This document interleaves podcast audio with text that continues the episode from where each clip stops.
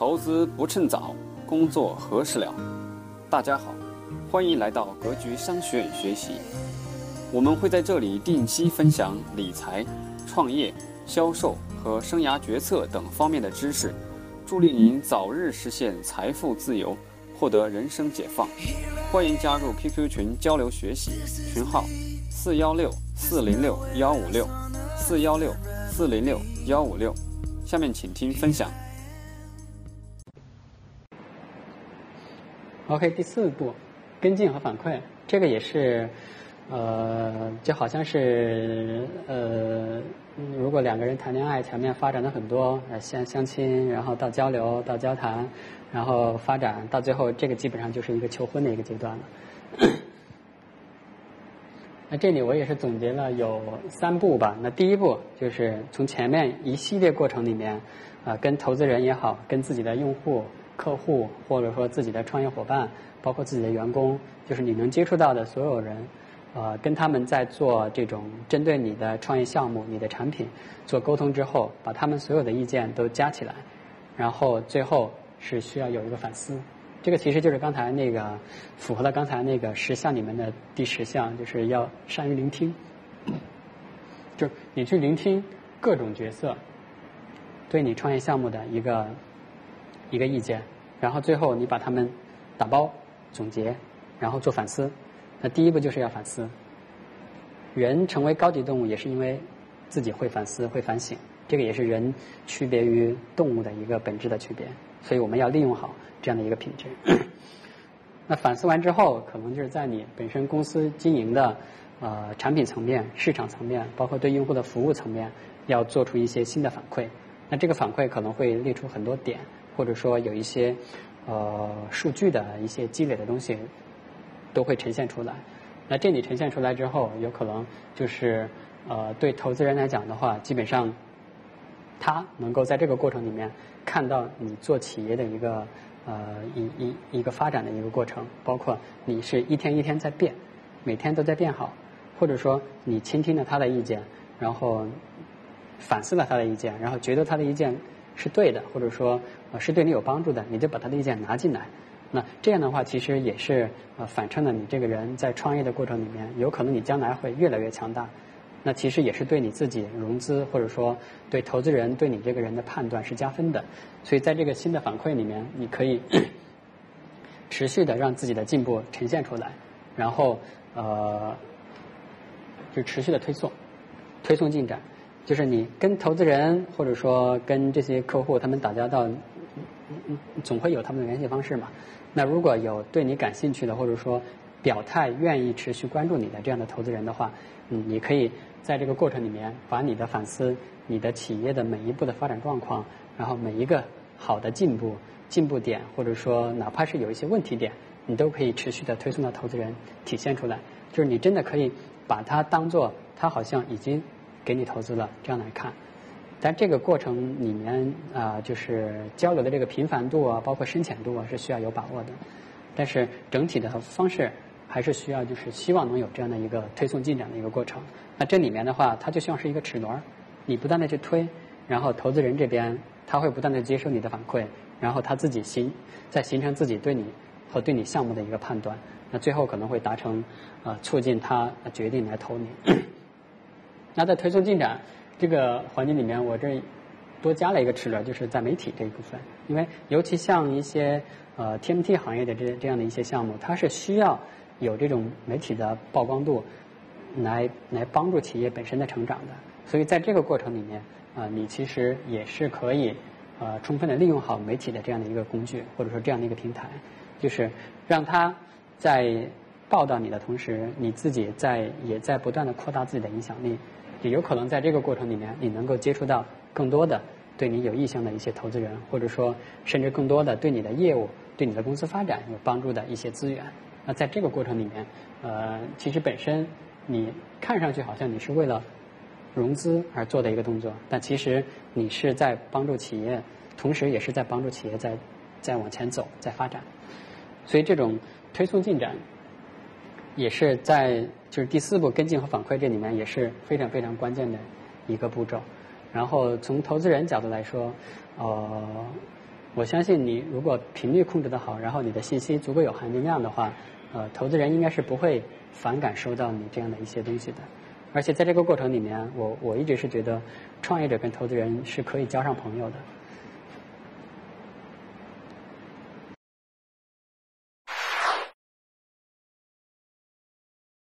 讲一下我对融资本身本质的一个看法吧，这个也是我个人的一些观点，仅供参考啊。那其实融资这一块儿，天使投资人可能会更明显一些。那其实对一些后期的 VC 啊或者 PE， 其实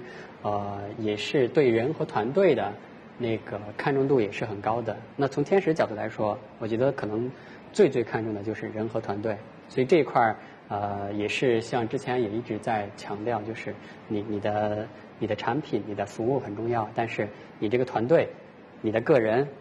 你的这种10大品质是最重要的。那其实归结成一点，就是说投资看的就是投的就是人。那第二个就是从融资方角度来说，你去找投资是一个思路，但如果你自己做的足够好的话，一定要相信。投资人会来找你的，那这个我觉得也是在融资过程里面，从投资者角度来讲，他的一个本性的东西，就是他是需要有嗅觉，我是需要在市场里面去排除沙子，然后去筛选，然后去看到最合我意的，我认为最具潜力的一个黑马也好，或者说一颗钻石也好，那这个就是从融资方角度来说，你要去相信天使投资人的嗅觉。你要把自己做得足够好的话，人家自然会来找你，你不用出去满大街去撞天使去。那第三个就是，也一直在说做企业是唯快不破，尤其是在无线互联网这个行业。那从融资角度来说，找资本不要去拼快，找资本还是要以自己为根本的节奏，把握好自己的节奏，然后以自己的发展。和自己未来能够立足于市场，立足于最优秀竞争的这样的一个不败之地的一个角度去做融资，因为天使阶段融资最忌讳的就是拿到钱之后把自己卖了，然后那个钱要的太多把自己给撑死了，这个是在天使阶段融资最容易犯的一个毛病，而且如果你碰到不是特别专业的天使的话，很容易出现这种问题，有人真的啪拍你几百万。没见过那么多钱啊！行，公司行50%、60%、70%给你吧。那结果钱进来之后，你会发现后续做很多事情，包括你在做下一轮融资的时候，基本上后续的资本是没办法进来的，因为人家从投资角度来说，人家投的是你，投的是你的团队，投的是你的项目。那结果一发现你的股权结构里面大股东居然是天使投资人，那我这资本进来干嘛？是等于是帮别人套现了。所以这个也是在找资本一定要。以自己为中心，一定要把握自己的控制权，把握自己发展的节奏。那其实综合这三点结合下来，我自己总结的就是，融资真正的本质就还是你做好自己就 OK 了，然后把自己做到足够优秀，做到足够强，足够亮眼，然后足够有影响力，然后让投资人来找你吧。这是我觉得融资的本质。然后这里总结了几个融资的要点。第一个就是在融资过程里面有很多技巧，但是这些技巧你不要去迎合它，就是投资人不傻，他其实是能判断他有他判断企业、判断团队的一个标准的。你如果技巧太多了的话，太花哨的话，反而会让他觉得你这个人是华而不实的，从而可能推翻你所有的东西。所以有技巧不要去迎合，然后有艺术，但是不要去做作。这个基本上也是经常讲，就是投资是一门艺术。但融资也是一门艺术，那艺术它可能里面会有很多你看不到的，或者说你只能感受到的一些东西。那这种东西千万不要去做，就不要是为了艺术而艺术。那这种东西真正还是以要坦诚，然后以真正自己的实力做好自己的公司、做好自己的产品为根本，然后去跟资本去打交道。然后第三个叫有机缘不强求。这个其实就是你在邂逅天使的过程里面，真的不要太去强求我一定要见到谁谁谁。就好像之前有一个那个创业者特别执迷，我一定要见到徐小平老师，然后我不见着他，我3天不吃饭，我在他家门口都要等到他，那这种就有点太怎么讲，就是太极端了。那这种情况下，你找到的机会其实也不一定说你真的能够最后拿到投资，因为这个东西跟以前你跪在雨地，你3天3夜表忠心是没有任何概念的。因为真正投资人投你，不是看你有多忠心，不是看你有多崇拜他，而是看你这个人做事业怎么样，做产品怎么样，对待你的员工，对待你的公司怎么样。所以这种东西，我觉得是有机遇在，但是不要强求。那至于这个机遇，刚才也讲了，有一些这种邂逅天使的一些渠道和方法，那大家其实是可以根据这些方法去增大自己遇到天使这样的一些机会的。然后第4点是有目标，但不要固执。那这个讲的就是一定要把握好自己的融资节奏。就比如我现在这个阶段可能想融资啊，比如说500万，但其实你自己如果真正琢磨一下，或者说好好的好好的那个验证一下自己企业发展的这种步骤和节点的话，你可能发现其实给你50万你也能做。那这个时候你真的就要一个是调整一下你的融资策略，因为融50万跟融500万这个是不是一个量级的，你的难度也不是一个量级的，那你成功的这种几率也就不是一个量级的。尤其对早期企业来说，拿到钱比拿到多少钱要重要的多，因为拿到钱能决定你继续往下走。如果你想拿更多的钱，但是导致最后你钱没拿到的话，过了那个时间节点你可能就死掉了。所以还是以生存为主。那这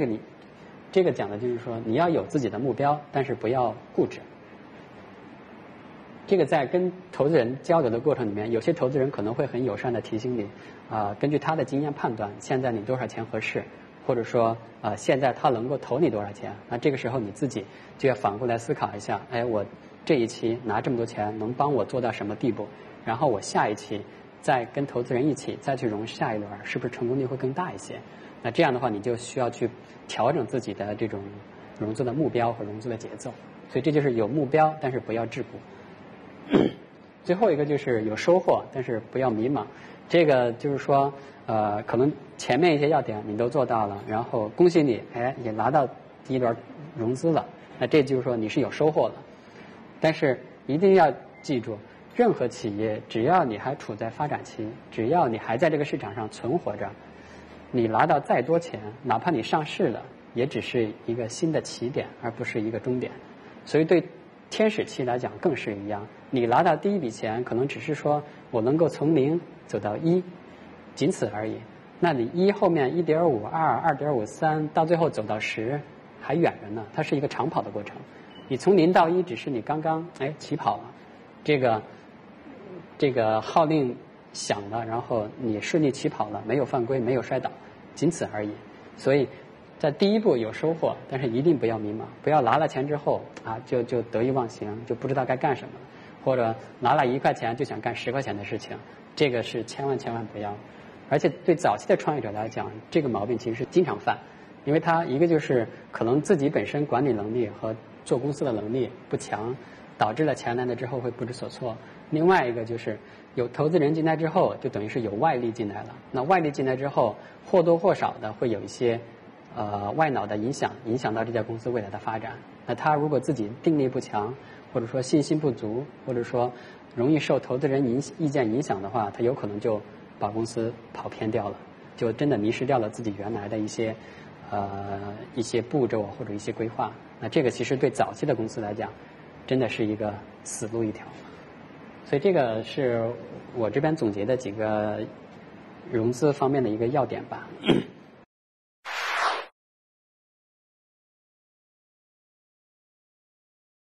然后最后提示几个不要，这个也都是有很实际的案子啊，有些是可以讲成故事的。那这里可能还是明确的提出来。第一个就是说，不要把投资人当傻子。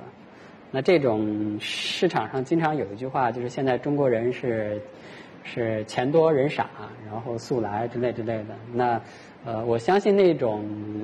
钱多人傻是存在的，但是在投资圈里面千万不要把投资人当傻子。投资人其实应该是在这个行业里面，或者说在市场里面，其实是最聪明、最精英，而且最刁的一群人。当然，这个刁不是贬义啊，是刁，是褒义的。所以，创业者或者融资方一定不要把投资人当傻子。其实，投资人他有各种方法能够对你做判断，对你做考核。第二个是不要对投资人做死缠烂打，这个其实刚才也提到了。你跟投资人接触，跟他交流的一些方法，包括后续跟进的一些方式，不要让投资人有厌烦的感觉。就是这种东西真的是你情我愿的，是双向选择。如果投资人表示对你不感兴趣，那你应该很果断的就否掉这个投资人，你再去找真正适合你的，而不是说啊我一定要说服他啊，一定要拿到他的钱，这个是不能强人所难的。而且如果你死缠烂打的话，到最后可能会造成一个很负面的结果，就是在投资圈里面，你这个人的品牌、你的项目品牌、你的公司可能真的就臭了，将来你想再拿投资可能真的很难。那第三个就是不要拿投资人来激将投资人，那这个是也是以前有一些创业者经常犯的一个毛病，就是在跟一个投资人讲自己项目融资想法的时候，会讲啊某某某也对我特感兴趣，马上要投呢，你意思就是说你看你赶紧投吧，不然别人投了。那这种激将对投资人其实是不管用的，投资人也是比较忌讳这种方式。那从投资人角度理解这个，那很简单，那人家都投你呢，你就找人家去呗，找我干嘛？那基本上跟这个投资人就说拜拜了。所以这种小聪明千万不要在投资人面前耍，就不要拿投资人去激将投资人。当然，在充分的沟通里面是可以有一些信息是可以传递，比如说我接触过哪些投资人，然后他们给我的反馈是什么样子，就是把一些事实阐述出来。但是不要讲啊，谁马上要投我了，你赶紧投吧，这种话千万不要讲。那第四个就是不要相信10分钟搞定投资这种事情会发生在自己身上。这个刚才也提到过，就是那种电梯时间30秒，跟投资人打个招呼，简单说两句，人家就投你了，这种事情故事里有。现实里有可能发生过，但是不要相信这种事情会在你头上发生。所以这个也是不要被一些报道啊，或者说媒体上的一些故事性的宣传而迷惑，更不要觉得啊我通过这种方式我有这个幸运能够在10分钟内搞定投资人拿到他的钱，这个是不科学的。那第五个就是不要相信那种先让你掏钱的融资中介。那这个其实是目前国内投资圈里比较乱的一个现象啊，其实挺不好的。坦白说，对投资界啊，包括对创业者啊，其实都不是一个很好的现象。就现在市面上有很多这种打着融资中介的这样的一个头衔一群人吧。当然，我相信他们是有专业能力，然后有一些投资圈的一些资源，也能够帮投资人、帮创业者找到好的投资人，但是现在充斥的过多的就是滥竽充数的这样的一些人，就是他们能做的事情无非就是把你发个邮件给投资人，或者帮你传一个局，跟投资人见个面。至于说你能不能拿到钱，他其实不管的。而且在这个操作过程里面，他其实是唯利是图的，就是说他做这些事情可能都有目的，真的是需要你先掏钱。啊，你参加一个路演会，啊，要多少钱，然后我才让你上台。然后你参加一个饭局，比如说哪怕就是请投资人吃饭，花200块钱，行，你来掏，这种都是属于让你来掏钱的这种做法。那这种做法，我觉得，目前来看，有那种能成功的几率，但是几率非常少，就不要寄希望于这种机会能够让你拿到投资。所以这样的一些人，你跟他们打交道的话，可能更多的还是看他真正能帮你做什么，或者说真正能够很友善的也好，或者说出于这种帮忙的角度也好，能够把他的一些资源转化给你，然后真正给你带来一些价值。那如果有这样的一些中介或者说朋友，你可以去跟他多做一些沟通，然后同时也得到一些对你有帮助的一些事情。所以那种如果先让你掏钱，然后说帮你融资，然后签合同又不保证能成的，这样的建议不要相信。然后第六个就是不要相信那种不出钱只出资源就要占你股份的投资人。现在市面上有这样的一些投资人，那其实我不知道他们具体是出于什么目的啊，或者说真的是没钱还是怎么样，但既然是投资人，我觉得投钱是第一个，投钱是你本分本该做的，那投资源是你参与这个公司成为他的股东之后你应该做的，就是你应该尽的职责。那至于你最后有多少资源能够帮助到创业企业，帮助到创业者，那这个可能就是后续的话。但是我建议大家不要相信那种啊，